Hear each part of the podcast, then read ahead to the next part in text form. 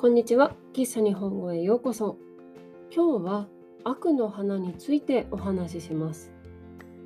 悪の花は押見修造さんによって書かれた少年漫画です。別冊少年マガジンで2009年から2014年まで連載されていました。漫画は全部で11巻です。悪の花の主人公はシャルル・ピエール・ボードレールが好きな中学生春日隆夫です。彼はクラスメートの佐伯奈々子のことが好きでした。ある日の夕方学校に忘れ物をした隆夫は一人で教室に戻ります。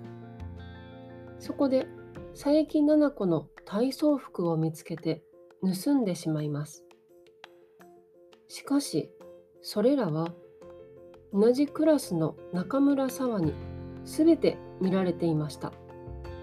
そして中村沢は高尾にある契約をしようと言い出します。悪の花は中学生編と高校生編があります。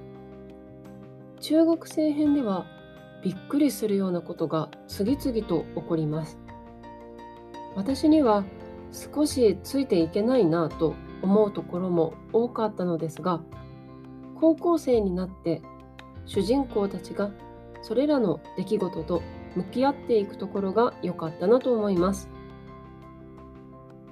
悪の花は英語や中国語、フランス語などで翻訳されています。